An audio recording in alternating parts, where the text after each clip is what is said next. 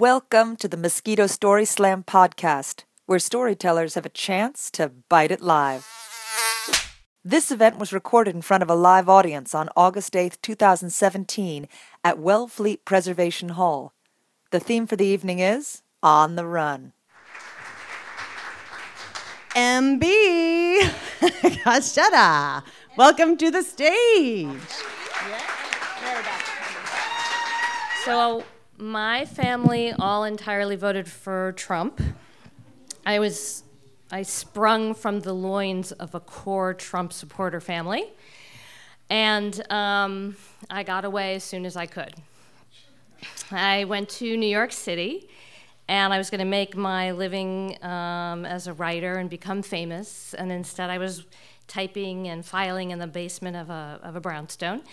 But it seemed to me that, the, that New York City was, was basically dying of AIDS at that time, and I got very involved in AIDS activism, and I also um, worked as a medical writer eventually um, for an AIDS organization. And there I met a woman who was very sophisticated, an AIDS lobbyist, and she basically told me that she was responsible for getting Bill Clinton elected. There's no way that she was responsible for getting Bill Clinton elected, but I was enthralled with her, and she took me to Puerto Rico, which was the first time I had ever really been anywhere in my life. And we went on this beautiful, we drove all the way around the island, beautiful Puerto Rico, and one night we were on a beach together, and we were strolling, and she was pontificating and saying all sorts of really fantastic, politically smart things that I had never heard before, having come from Trump Nation. Uh, so as we were walking, suddenly there was this noise from behind us, and we turned around, and there was a man with a ski mask and two really long kitchen knives. And he was pointing them suddenly at this AIDS lobbyist who had taken me on this wonderful vacation and stroll on the beach at night. Now, I knew that I was never, ever going to have what he wanted to do happen to me again. So she started holding his hands. We were talking to him in Spanish, and he kept saying, El piso, el piso, get on the floor, get on the ground to me. And he had his knives to her stomach. And she kept saying to me, No, no, don't get on the ground. Whatever you do, do not get on the ground.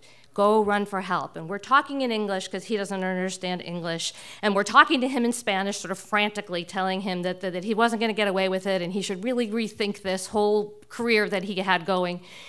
Um, so I finally said, Okay, I'm getting on the ground. And I turned around, and there, as I was getting down, did I see this incredibly glinting, beautiful orange label of a very expensive bottle of champagne, which I had never tasted nor seen before in my life, but the sophisticated lobbyist girlfriend had bought for us to drink. So, in a moment of I don't know where it came from, I turned around, grabbed the bottle, and whacked this guy on the head. Have you ever heard a grandfather clock strike one? I do because we had an ancient one in, in our house where I grew up, and that's what it sounded like gong, gong, gong, gong, gong. He dropped his knives, he wobbled, the girlfriend stepped away, and he started to run. Now, I became suddenly unhinged, and I ran after that motherfucker as fast as I could, and I was screaming in Spanish with the bottle in my hand, never again. Nunca, nunca. I was screaming at him. I'm running, he's running, I've got the bottle, I want to hit him again. Very quietly from afar, I hear my name being called by the lobbyist Mary Beth, Mary Beth. I realize I have gone completely mad. So I lope back around, come back to her, and she's standing there like, You never run after the rapist once you get away from him. And I was like, Yeah, okay. And she was like, Let me show you something. And she lifts up her shirt, and she has the teeniest, easiest, tiniest, there's not even any blood, cut on her belly. She's like, I could have been killed. And I was like, Did you just see what I did? I saved us. She's like, I could have. She did not last very long, as you might have imagined. we got home, and on my answering machine, there was a million calls. It was red light, red light, red light. I play it, and it's my mother. And she's saying, I have a very bad feeling something has happened to you. Call me. The next one, I'm really, really scared. What's happening to you? What's going on? Where are you? And there were like 10 of these phone calls. Now, I called my mother back and I said, Oh, really, I was just um, away for work and everything is fine. I'm not sure what you're um, talking about. Because I didn't really have the kind of relationship where I could talk to her really about my life or really about anything. But what was so interesting to me was that I was still so connected. I guess once you've been inside someone's womb, somehow you're really connected. My mother knew that something had happened to me. And had I had the ability to tell her the story the way I'm telling you this story, I think I would have said, Guess what, Ma? I got away again.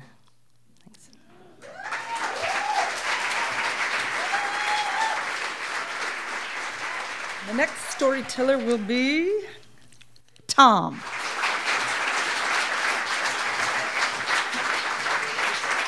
So um, we're waiting for a half hour on the wait list, which doesn't exist here. Uh, we get here and it's all sold out, and my wife and I are, and two daughters are waiting. And then I come in and the last second throw my name in, and of course that was two minutes ago, and now I'm the next one out of the box. Planned? I don't know. Put a pressure. Anyway, so five minutes? Yeah. Oh, I don't know if we have that. All right. Um, I guess uh, disclaimer. I, I read. Uh, I'm on vacation. I'm not thinking about dates here. I'm also a school teacher, so I'm not thinking about dates once July, June 23rd comes and I'm done with my students. So it's summertime. I don't know what night of the week it is. So I accidentally was looking at the uh, at the uh, mosquito thing, and it said "in the flesh." So I'm gonna try to create "in the flesh" in some way into "on the run." so to do.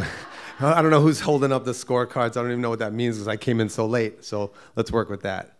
Um, I uh, I have two daughters. I have a 19 year old who just finished her freshman year at college, and a 16 year old who's looking at colleges.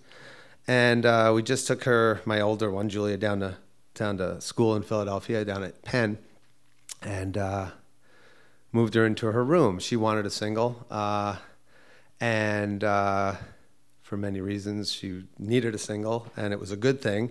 And her single literally was seven and a half feet by 12 feet long, and uh, moving in was amazingly challenging with four of us in there and too much furniture and everything. And uh, as we were moving her in, I, I also went to UPenn uh, 30 years ago. I just had my 30th reunion. And uh, so it was really special to have her go there and uh, and be part of that kind of, of uh, history there. My father went there as well. And so I had, uh, moving, moving her in, uh, you get your key and you have this and, and the doors lock and the doors lock once you once your dorm door locks i mean back when i my day doors were open but not the dorm doors but the door the doors to the dorms so now everything's locked you have to have a special pass you know, key and get in but i remember she had this keychain and where are you going to put your keys because if you lock yourself out of your room, you could be in a little bit of trouble. It brought me back 30 years to my freshman year, and I had a single uh, in a different part of the quadrangle where, where I was. And uh, it was the first week of school. I maybe because I have a hippie brother who's seven years older than me, and just an open family where bathrooms are always open and people are doing their thing and it's, hi mom what's up? And it's no no uh, no real nudity is no big deal. And um, so i sleep in often sleep in the nude um, and uh, in college i had a single it was really no different. And i don't know what happened. I woke up i woke up it's the first week of school in my dorm room and i woke up in the hallway going i went to the bathroom and uh, I didn't wake up in the hallway. I, I didn't sleepwalk. I, I went to the bathroom And as soon as I walked out of the door, I ran back to my door and click. And I'm this, and you think these are lights, the fluorescent lights of this hall in Franklin, third floor. It was, I felt like I was in one of those, you know, alien scenes where it's like boom, and you're on a table. I was nude, it was barren, and I knew nobody. It was day three. I mean, I knew a few people. Co ed hall, very co ed, co ed bathrooms. I don't know what time it was either. It was just bathroom time. So I'm just like, well, you know, there's no one there, and I'm freaking out a little bit. So I, I, I go to the bathroom because that was priority one. Ah. And then I, you know, thinking that, oh, the door maybe is open when I get back. It's locked, it's sealed. And, you know, I barely know people's names. Girl here, two girls here, you know, double there, single here. And I'm, uh, I'm in trouble. I'm nude and I'm in trouble. Often that's not a bad thing, but this time it is. Uh, so I go to the one guy I kind of know, and he's he's not just on the hall; he's at the way end of the hall, through two doors, you know, to the to the stairway where who knows what else, all the way at the end. And his name's Zev, Z E V. He's like six three, he's big. I think the first time I met him, I heard him blasting uh, The Who, one of uh, Baba O'Riley on this stereo system that I could only imagine owning one day and he's you know he's welcoming himself to, to his dorm you know first day of school blasting this thing. And i walk in there he's got albums all over the place. And i'm like oh zev. Turns out he lives kind of near me so we, we get along a little bit but i barely know him. Tap tap tap. Zev. Knock knock knock. Zev. Let me in. I'm naked. Nothing. Little harder. Zev i'm naked now I'm thinking to myself, if I'm on the other side of the door and this guy, you know, day two or whatever shows up 30 years ago, what? Okay, maybe it's time to hit the who again and really open up things and let the doors open and let everyone hear what's going on and see who's in the hall naked. So, you know, finally I hear this rumbling, ooh. That's how Zev talks even today. And what's that? Oh, it's my limit. Anyway. So I got another minute, I guess, 30 seconds or so. Anyway, so Zev finally lets me in, and I'm just, you know, I, bump, I don't even give him a chance to see that I am naked. I bump in, I get in there, I grab whatever I can. I'm like, I'm naked. I spend the night on Zev's floor. Uh, we became friends, and uh, and we're still friends today, which is kind of cool. Uh, and uh, I guess when I was thinking about my daughter, you know, potentially hearing that click herself, whether she sleeps in the nude or not, which I don't think you do, Julia, back there. and I think about Eliza heading off in, uh, you know, two summers from now, this time next summer, knowing she's heading off. You never know how scary it is. I mean, we've all been there, many of us, and some of the kids in the audience don't know yet. It's scary when you go off to college and you think who you're going to meet, what's going to happen, and how you're going to meet your friends. And uh, and uh, take every opportunity, whether uh, whether it's know a class or on a field or in the gym or in the uh, hallway in the you know barest of bare nudity you can be in. Uh, take every experience as it goes, and that's uh, that's how it goes. Zev, I'm naked. Thank you.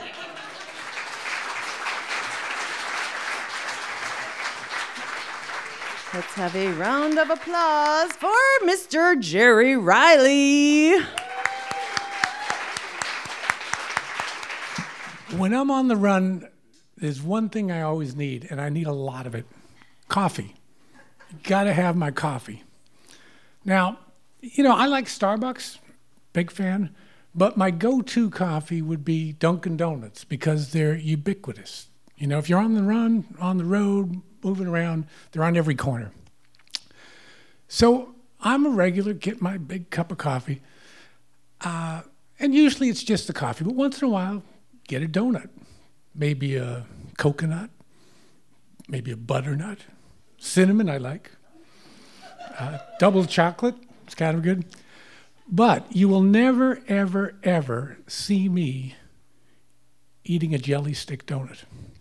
And you won't see my brothers or my sisters either. It's not time. so, a number of years ago, my father was, uh, he was pretty old, uh, but he was in good health. uh, but he was getting frail. Uh, you know, but he was doing okay. And he fell down in the in his living room, caught the corner of the of the coffee uh, the coffee table, and he broke a rib. And uh, you know, took him to the hospital. Now I broke a rib about a year ago, and it hurt like hell. But you know, it's it it heals. They bandaged up, and you you know, and you're fine. But when you're old and frail, sometimes things aren't that simple. So he spent the night in the hospital. And the next day, there was a complication. Then there was another complication, and then it just kind of spiraled. And he was in the hospital for five weeks, and it just kept getting worse and worse. And drugs are interacting, and this, and he's, going downhill. It's terrible. At about the five week mark, my mom came in one morning. She walks through the door, and instantly she knew something was going on. He's sitting up for the first time, sitting up in his bed. He's bright eyed, he's lucid. Um, and best of all, he's he's feeling good and he's in a good mood. And He says, It's the best I've felt since I came in this damn place. And my mother says, What um, is there anything I can get for you? And he said, Since I woke up this morning, I've been thinking about a Dunkin' Donuts jelly stick. And she said, Well, I'll go get one. There's Dunkin' Donuts right across the street. There always is Dunkin' Donuts across the street. So she went and got him a big coffee and Dunkin' Donuts, brought it back, and uh, and he ate that bad boy from end to end and uh, and he savored every bite of that jelly stick donut and washed it down with a big cup of coffee, and he was a happy man. And he died less than 24 hours later. Now, my family, you know, we're kind of on the ball. And we put two and two together and realized this was death by jelly stick. so a few years later, uh, my mom a good while later, my mom uh, got sick with cancer, and she did pretty well for about a year. She was doing great, but eventually it kind of caught up to her, and uh, and she started a decline, and um, and she was at home, and uh, you know we had nurses coming in, and uh, she was nearby. I used to go over every day, and I came in this day, and and uh, I said, "How you doing?" And my mom was real stoic. Um, you know, she wasn't a complainer, but this day she said, I, I am just doing it horrible. I just, I've got pain like I never had. I've never felt this bad in my life. I, I just feel terrible. And then there was a slight pause. And she said, But it's not time for the jelly stick. so, you know, I think I've got many more good years ahead of me. I sure hope I do. But, you know, all of us, sooner or later, your days run out. And uh, whenever that is, hopefully many years from now, in my final days, I want to be surrounded by my loved ones. And I want to have a big cup of Dunkin' Donuts coffee by my side, and I want to have a jelly stick. Because uh, America runs on Dunkin'. but the Rileys, we die by jelly sticks. and uh, by the way, I brought a bag of jelly sticks. So, intermission, come find me. If you dare, have one.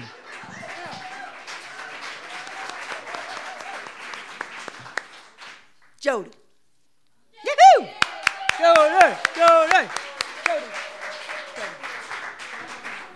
Hello. okay, so um, it starts in 2007. I take my first trip to Provincetown. I'm married, yes, to a man at this point. Um, 30 years of marriage. Um, I go with some friends. They have a extra room. I know what's going to happen. I get there and um, met someone the next day. Fell in love. Decide, okay, I'm going to finally get out of the closet and fill the rest of my life with what I should be doing, um, the shoulda, couldas. And so I plot this whole thing, what it's going to look like, how it's going to go down, and, you know, for whatever reason, this other person, you know, this is who I've always been. I've always looked like this. I was always fixing cars, chopping down trees, but, you know, I had that other life. And, um, and so I decide, you know, I'm, I'm to do this. I have to do this. Um, and at the time, the person that I was hoping to, you know, become my partner um, was very good about it. You know, she said, I'm, I'm not to be a mistress. There was nothing that happened between us. We were just really good friends. But it was like fast and furious, like I was in love with her. And so I said, you know, it's, it's got to happen within the next year. And so we had taken a trip up to Vermont, and I thought, okay, my aunts at the time um, were going to be my scapegoat because it was an abusive marriage for those 30 years. And, you know, you don't know until you're in it um, what it really looks like.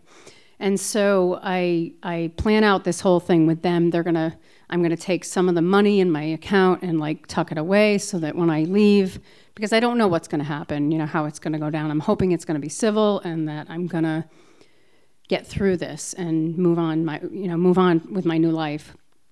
And so, you know, we set everything up so that like my account is all up in Vermont where they live, and I have a safe house that I'm going to go to when it goes down. And um, and so, you know, I met these people on the train that I was that I came up to Provincetown with, and they lived very close. And but they were scared that if I went to their place, that um, he knew where they lived, so that wasn't going to be a safe place. So I had this other place that was going to be my safe house when I was going to leave.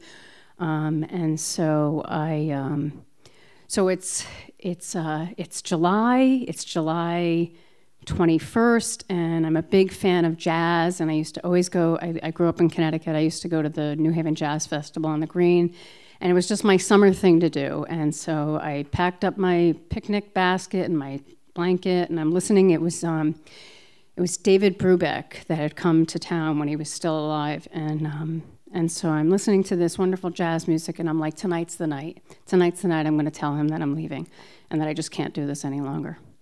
And so I'm still thinking, like, this is going to be civil. He's going to understand that, you know, we've had a tough marriage the whole time. It was never really, you know, it was definitely not roses. It didn't smell like roses ever. Um, but um, and so I decide, okay, tonight's the night.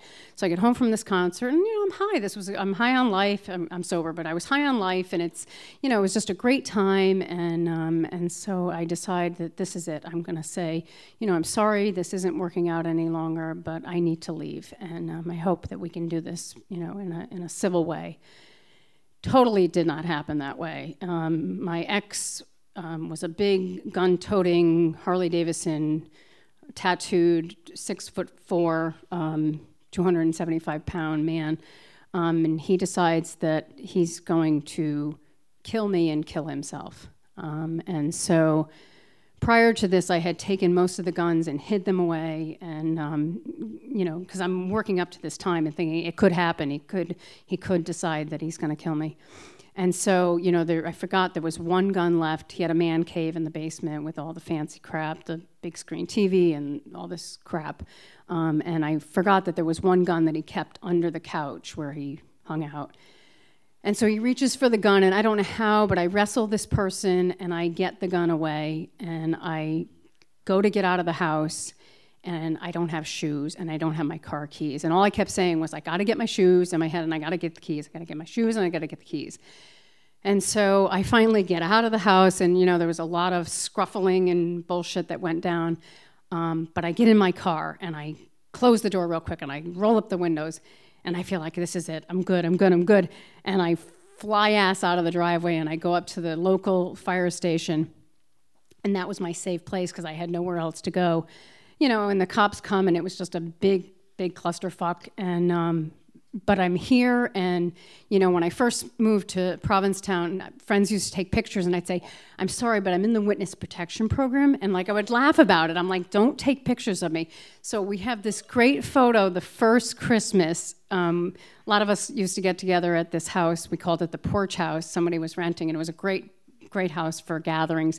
And we were having a potluck, and it was around Christmas and I'll, I'll, never forget because they have this picture with the whole gang is there, all my girls are there, and there's me, and someone cropped in the head of Ellen DeGeneres because, because I was, and I still today, you know, he doesn't know where I am, thank God. It's been nine and a half years.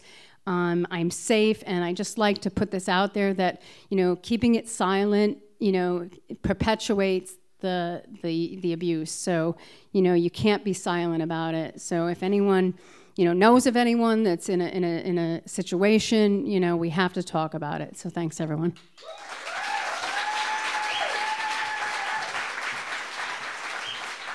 All right, so next to the stage, please welcome Jennifer Stroughton. Stroughton? Stratton. Jennifer. So, I moved to the Cape about 20 years ago. I'm originally from New Jersey, just outside New York City.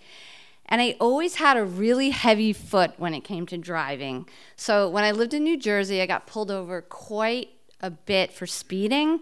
And it wasn't because I was like, you know, I really relished going fast or I was some kind of like rebel without a cause. It's just unconscious driving. Like I just would, all of a sudden, I'm going 80 or 90 and getting pulled over. So when I moved to the Cape, this lovely trait came with me. And um, I got shortly after moving here, I got a really interesting job working for a kids entertainment company. So basically, that meant that I would dress up as a clown, or a princess, or a mermaid, or a pirate, or whatever the situation called for. And I had to drive all over the place, going to parties and business openings and singing telegrams. And so, um, one of my first jobs, I was in I was dressed as a clown, and I had I was on my way. I had to do the Cape Cod dinner train. Had to do a gig on the dinner train in Hyannis. So I'm driving from Orleans, and um, once you know, kind of flying a bit by the seat of my pants, running a little bit late. Um, you know, stress, drama, blah blah blah. All of a sudden, I realize I'm getting pulled over by a cop, and I'm like, oh shit! I got to make the dinner train. I'm dressed in full clown. That means like full white face. I got the wig, I got everything. So the cop comes, you know, pulls me over. He looks in, he doesn't even bat an eyelash, like nothing. And I'm like, you know, come on, like a little sense of humor. Anyway, I just sit there and I t- I'm like, look, you know, I'm, I'm late for a train. And he said, yeah, I'd really like to see your license. And in my head, I'm thinking, well, it's, it's not going to look anything like me. But here you go. And so he takes, and I think I'd see, I'd already gotten pulled over once before since moving here, and I got a warning. So I'm thinking, this is it, you know, this is where I get the ticket. He comes back, very serious, like just nothing, and he's he's like, you better slow down. I'm like, okay, thank you so much. And I'm like, wow, I really like this state, you know, like I just got another warning. Um, anyway, I make it to the train. The gig goes really well. And um, so fast forward a little bit, I'm, I'm on another gig. Now I'm dressed as a princess. So um, off to some party as a princess, once again running a bit by the seat of my pants, always a little bit late, going a little too fast. I get pulled over. I'm like, shit, this is to be it. So the cop comes round, and he's a little more, you know, human he has he's, he's, he's you know asked me well where are you going i'm like party this is what i do. And he goes back to check and i'm just waiting for the ticket and he comes back and he's like look you know i just can't give a ticket to a princess. I've got two daughters at home. He's like but you better slow down. I'm like thank you thank you so much. Make it to the gig and um, it goes really well whatever. So now fast forward a little bit more it's Christmas time. I'm dressed as an elf. So I'm going to a um, head a, a, a Christmas party for a Head Start program for kids. Once again, running just a little bit late, going a little bit too fast. I get pulled over. This time the cop comes around and he's like, What is it with you elves? And I'm thinking, he must have pulled over my friend Eileen, who also works for the same company. so I'm thinking, this is it. I'm definitely getting the ticket this time. Goes back, does his thing, comes back. He's like, hands me the warning. He's like, you elves better slow down. I'm like, thank you so much, sir. I will. We will. Um, and it was at that moment I was like, oh my God, what's happening? I've got, you know, four warnings, not a ticket. And was at that moment I just it something I had one of those moments where I was just like, you know what? I'm gonna slow down. like, first of all, maybe I'm gonna leave myself more time to get to where I'm going, and I'm not gonna speed anymore. What's the point? So it was kind of like just the grace. Grace had hit me. And from then on, this was quite a while ago, I have not been pulled over for speeding. I drive much more mindfully. I never go more than five to eight miles over the speed limit, which is what they say you should do. And um, I just feel better for it. I don't work at that job anymore, but I do attribute part of what happened to me because of that job. Because apparently, police do not like giving tickets to people in costume. so, anyway, I am here to say that I'm a changed woman, and thank you so much.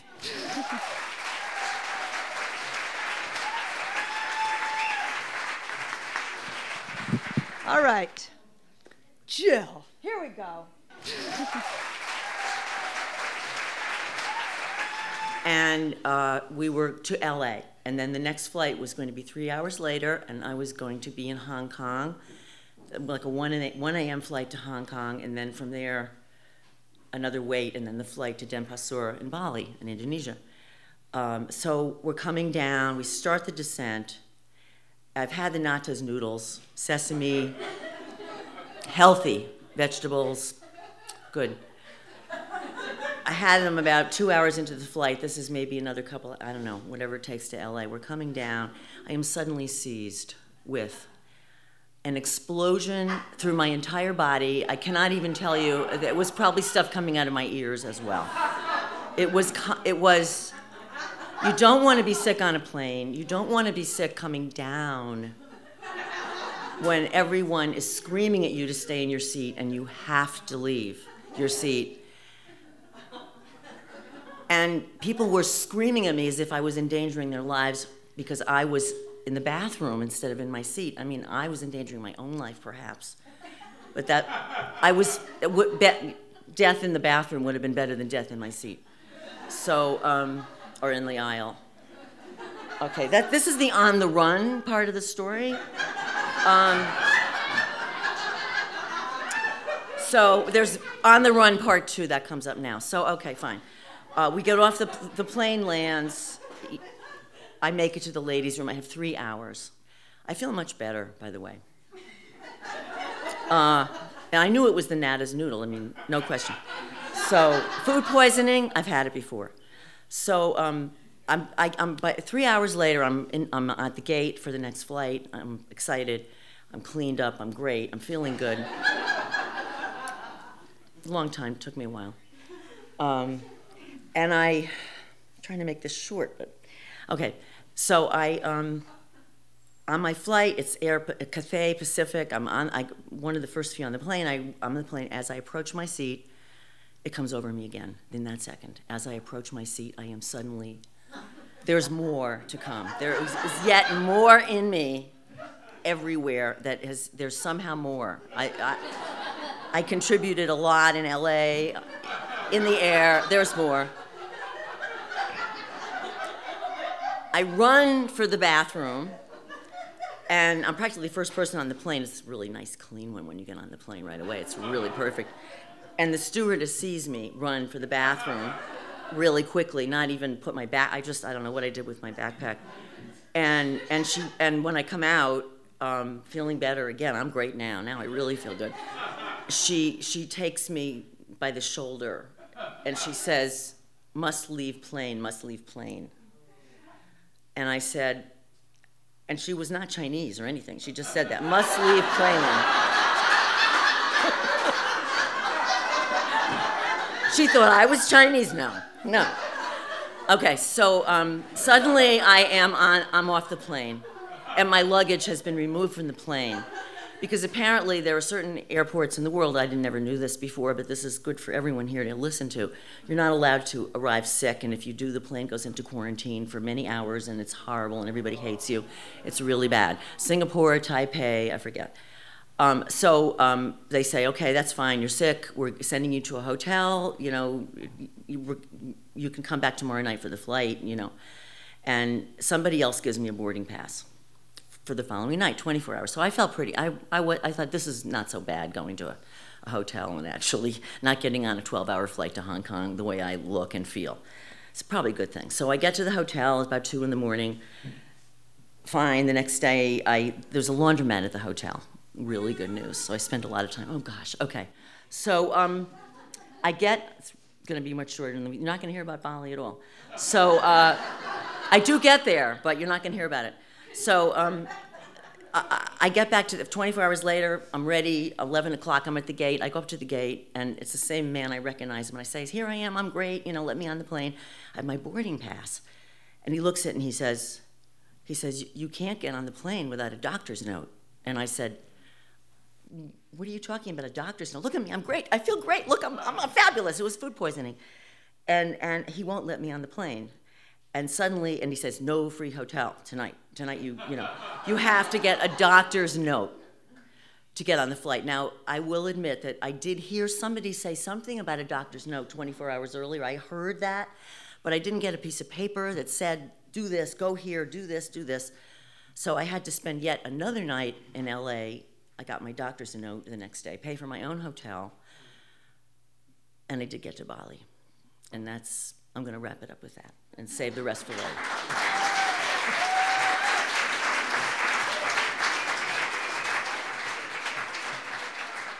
And next up, James.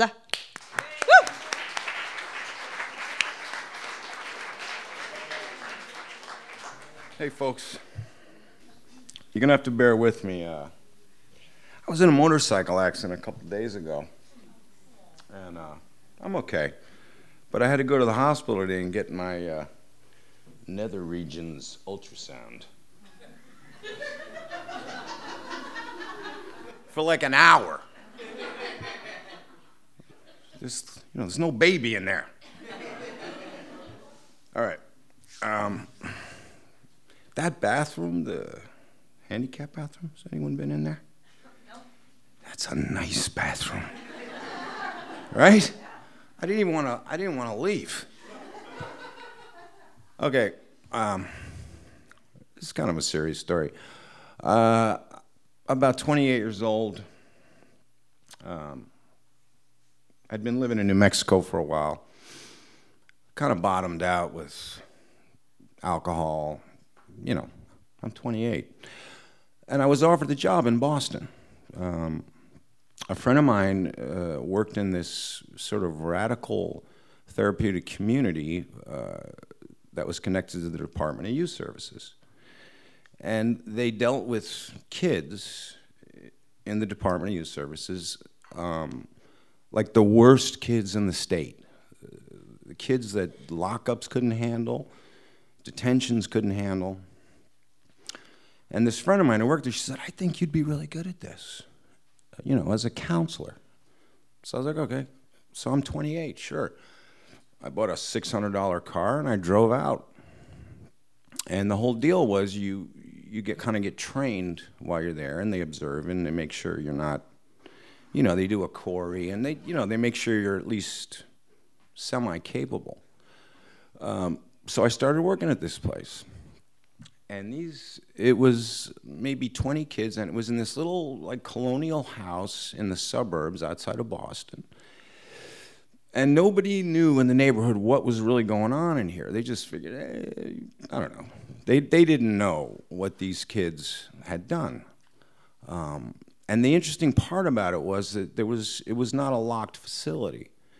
And it was made clear to these kids when they came. This was sort of a last stop for these kids. Like if you don't deal with if you don't work this out now, you're going to get locked up and you may never get out. Um, I mean, these kids, you know, murderers, rapists, arsonists, I mean, these kids had, you know, done some pretty horrific shit. Um, but they were kids. Other than these horrific things that they did, which my which I understand now, anyone would do under those the circumstances with which they had experienced. Um, so I started working there, and you know I got pretty good at it. Um, even though I was white and privileged, I actually had a lot in common with these kids. So uh, they would run these really radical group therapy sessions four times a week you know, you get all these kids in a room, and the whole, it was very gestalt oriented. You know, it was about getting them in touch with their rage, their grief, their trauma, you know, whatever the thing was. And, you know, there was this one kid, his name was Queasy. Yeah. And he looked like Ving Rhames, but with no soul. Scary. Big, big dude. And he was in there because he may or may not have shot some dude on a train, and our job was to find out whether he did or not. Sure. Um, there was another kid who had shotgunned his whole family mother, father, grandmother, grandfather, youngest brother. So it was an intense environment, to say the least. And, and I, like I say, I was really good at it. I lasted about three years what brought me to my end, there was this one kid uh, who was assigned to me. I was his individual counselor. He was in there for, he was about 15 or 16. He was in there for sexually assaulting two young children. He was almost impossible to connect with. His affect was utterly and completely constricted. He, he hardly spoke. It was really hard to get anything out of him. And I, you know, I tried. I worked with him as much as I could. After about three months, he took off. Now, any kid could take off. That was the deal. Um, but if you take off, that's it. That's your last ride. You're going back into the system, and it's not a good one. It's gladiator school, really. So the kid takes off. When a kid runs, we contact the state police and they sent a detective out, and me and the director of the program, we jump in and we start going to the places where he may be. So we went to uh, his grandmother's house. He wasn't there. We drove around Roxbury. We did all this stuff. He wasn't there. Two weeks later, um, they found him. The state found him.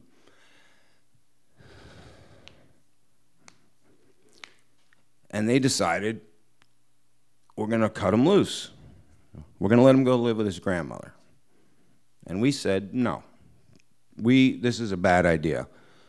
I mean, given his charges, given the lack of development, the lack of therapy that he's experienced, the lack of progress he's made, we really strongly disagree. But, you know, the Department of Youth Service, it's all about money, it's all about beds, it's cut him loose. So they cut him loose. And uh, so this was like kind of the end of my working there. Uh, maybe three or four months later, I was sitting uh, in the staff room doing my notes, watching the news, and there he was. All of a sudden, there he was on the news. He had uh, sexually assaulted a young child and caved his head in with a brick killed him. And maybe a month later, I just that was it. I burned out. I it was it was just an ocean of stuff that I just had about as much as I could take. Anyway, that's it, folks.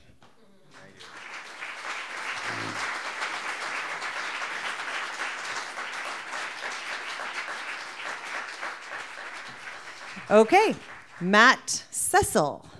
Matt Cecil, Cecil? Matt. banana, banana. I've been called worse. oh, there's not a lot of lights. I think um, as an adult, you know, I look back at growing up and I, I realize kind of how privileged of a of a life I had as a kid. But I think when you when you're a kid and you live in the suburbs and you have everything, it seems kind of boring. Um, and you look for things to do, places to go. I would disappear in the woods for hours and days. I would go on trips, uh, you know, like out of the country, all over the place. And I think um, when my uh, my friend Adam asked me if uh, when I was 19 years old, we were in college. He asked me if I wanted to go to Alaska for the summer with him. Um, I was like, yeah, yeah, I do. I have no idea what I'm going to do, uh, but that sounds great. And I think um, I, I, usually think that like uh, people like to hang out with me or whatever, but I think it was mostly because I had um, a car that worked. Um, not only did I have a car, but I had a 1987 Buick Electra station wagon. Yeah, yeah, no, seriously. And it had the um, the simulated wood siding, um, and the, the the velvet or velour. I'm not really even sure what the difference is, to be honest with you. Like the the uh, the interior was unbelievable. So. So I, again, I like to think it was because you know we wanted to go on this adventure together, but his, I also noticed his car wasn't working at all. Now that I think about it, so, with plenty of room in the station wagon, um, our friend uh, Brooks decided to come along as well. And so, um, I don't think my parents were very surprised that I wanted to go either. Um, I think they, they knew that I, I didn't really fit in a lot of places and um, that I would jump at an opportunity to do something like this. And I was independent enough that I don't think they care. But my mom, um, you know, my dad, my dad went and he took a razor blade and he scraped off all the Grateful Dead stickers off my car. Um, and he was like, You're just going to get a ticket. Um, and then they're going to take you to jail. Um, and, and my mom, my mom was kind of a safety freak, um, and so she gave me um, a, a, a, thing of mace because a lot of people at that time. I grew up in New Jersey. Someone else from New Jersey. Um, yeah. And, and so a lot of people have been getting carjacked. And so she gave me a thing of mace to put under the seat because, you know, you get carjacked in Wyoming and um, and and she gave me this hammer um, that's designed specifically for breaking glass. Um, because she had heard on the, the news about this family who had driven off a road into a river. Um, and the car sunk, and they were unable to get out. And the person on, on the news told, her, told them, told her specifically, that if they had just had something that they could use to break the window, the whole family would be alive today. Um, so she gave me a hammer um, with this like kind of pointed end to it and a, and a can of mace to stick under the, the seat, and that was it. No, uh, no cash, no nothing. Just, uh, just go drive 4,000 miles, enjoy yourself. So, so we, we drive cross country. The car is loaded down bikes, climbing gear, all sorts of stuff. We figure this will be the adventure in itself going out. We realized we have to drive all the way through the United States, all the way up into Canada. We were going to Juneau, Alaska. I don't know if anyone has ever been there before seriously? You know how many people come every day on a cruise ship? I know, right? Um, so, um, so anyway, so Juneau, Alaska is the capital of Alaska, but there's no roads in or out of it. It's not that the roads are crappy or that you can't drive them certain times of year. There are physically no roads in or out of town, which is a whole other story altogether. Um, but so what you have to do is we have to drive all the way up into Canada, all the way back down into Alaska to a town, either Skagway or Haines are both within southeast Alaska. And you have to take a, put the car on a ferry boat, and it's about an eight hour ferry ride um, to Juneau. So as we drive up in through um, Montana and some other places, absolutely gorgeous, you know. And we realized we're gonna have to cross the border at some point. And this is, you know, this is the '90s, so it wasn't, you know, wasn't that big of a deal back then. But we realized that there's things in the car you know, that would get us in trouble. So we're in Montana, we're in Glacier National Park, and we figured, all right, let's throw everything into that we have in the car that may be illegal or that we're going to get in trouble for at the border. So we put it all into a big thing of pasta. Um, and we camp out, and we have this amazing night, and I see northern lights for the first time in my life. I, I guess I, am yeah I may or may not have, but I not the not the last time, but certainly the first time. Um, so we go up to the border, and um, I know for sure there's nothing in the car. We literally just like I mean it was a great night, you know, and we drive up, and I know there's nothing in the car. And so we get up there, and the first thing they ask, you know, very friendly. It's, it's, it's Canada, so they're very friendly.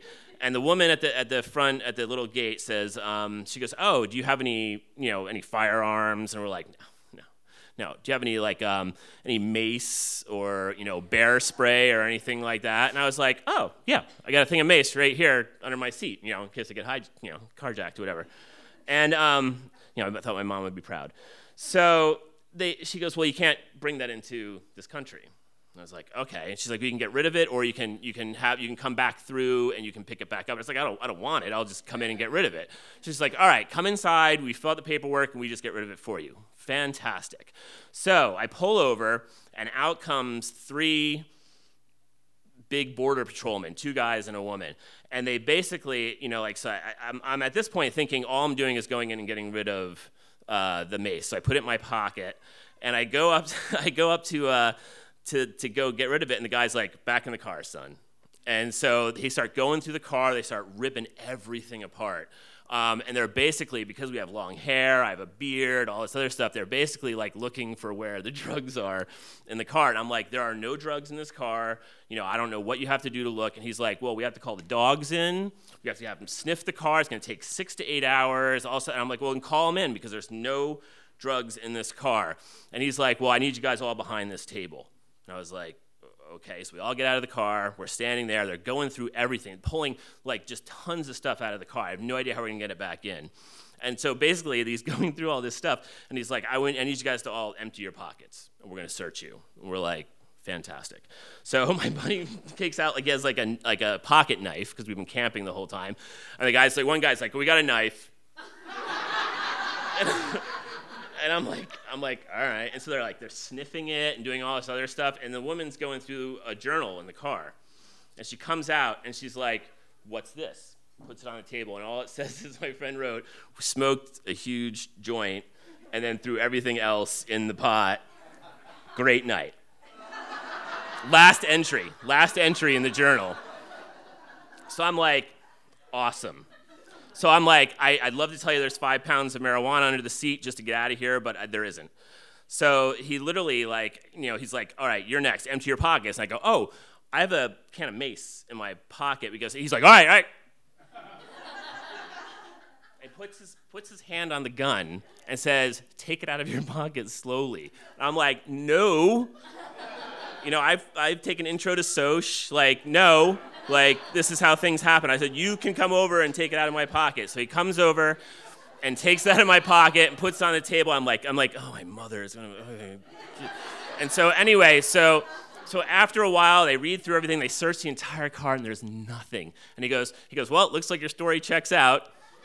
Have a good time, enjoy Alaska. And I was like, oh. So we finally get up into Alaska, gorgeous, love it. Obviously, no one's ever been there. Go, it's it's wonderful so I go for this job interview, and the woman asks me, she goes, You know, a lot of people that come to Alaska are either running from something or running to something. So which one are you? And I kind of was like, I never really thought about that before. And I said, You know, I think probably for the first time in my life, I may be running to something. Thank you.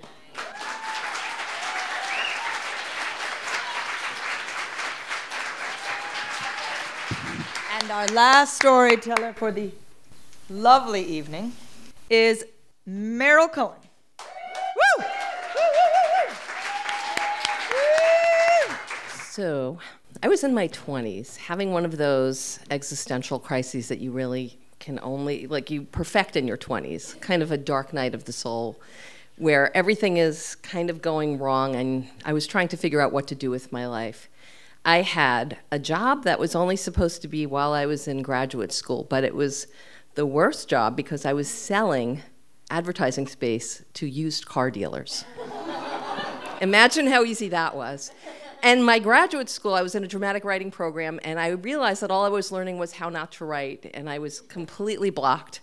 And I had a girlfriend who I was in love with, who every like three or four days uh, would tell me that she actually, um, I'm not really a lesbian, I just love you.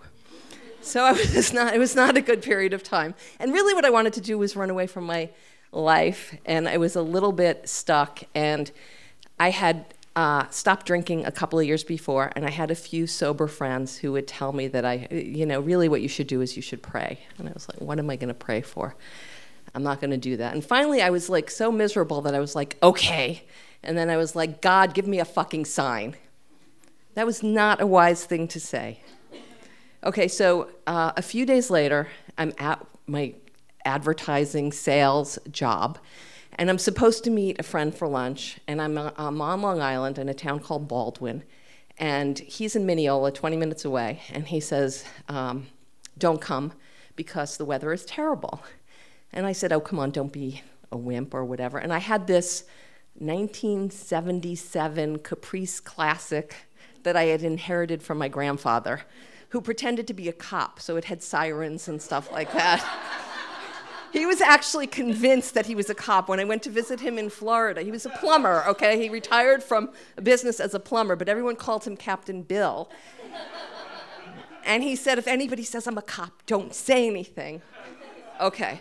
So now I have this car that has a siren and it has all these other like cop features and handcuffs and stuff. And um, I'm go- I decide I'm going to visit my friend because this car has made it through Hurricane Gloria when I had broken up with my other girlfriend and I had to go visit her in the middle of the hurricane. So, of course, I could make it to see my friend for lunch. So I get onto the highway, and now this would be a point where I realized that I should have had Matt's mother Beca- and you'll find out why.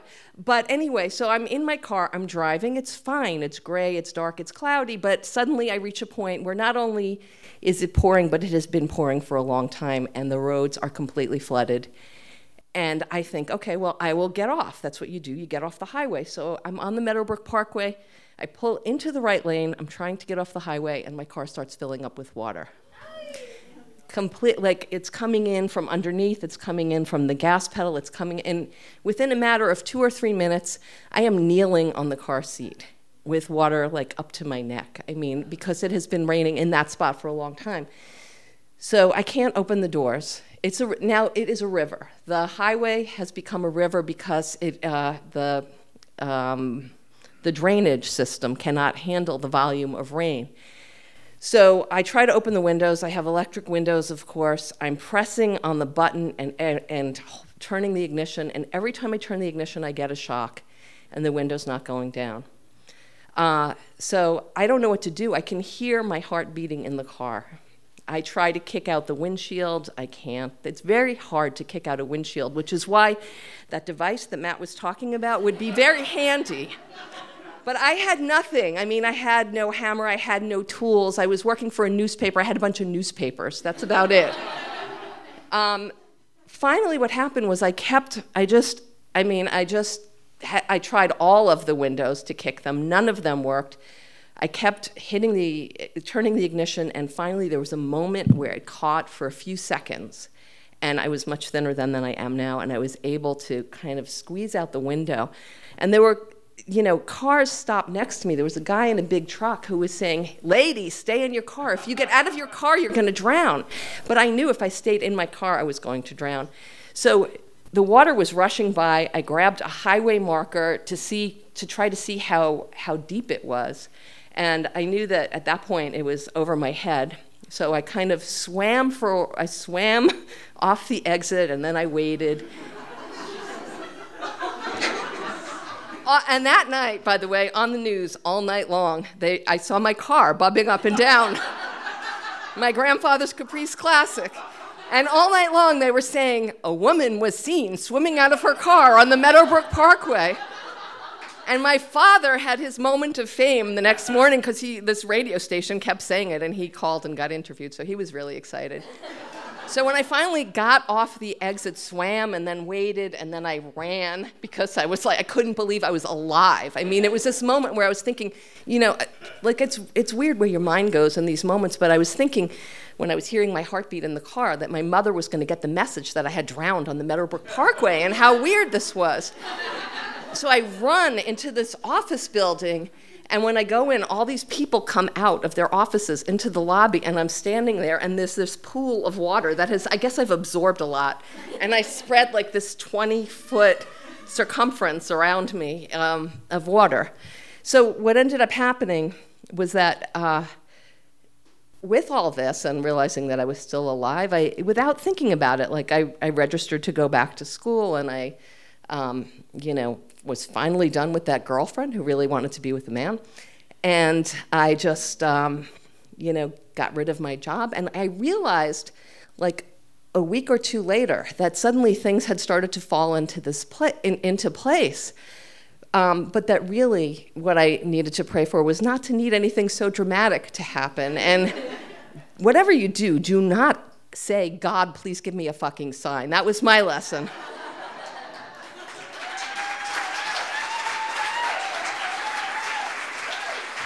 Thank you for listening to the Mosquito Story Slam podcast.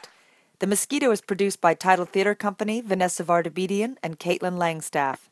Find your next opportunity to join us at facebook.com slash mosquito story slam and be sure to subscribe to our podcast on soundcloud.com. You can also find us on iTunes. Tell your friends, take a chance, and bite it live.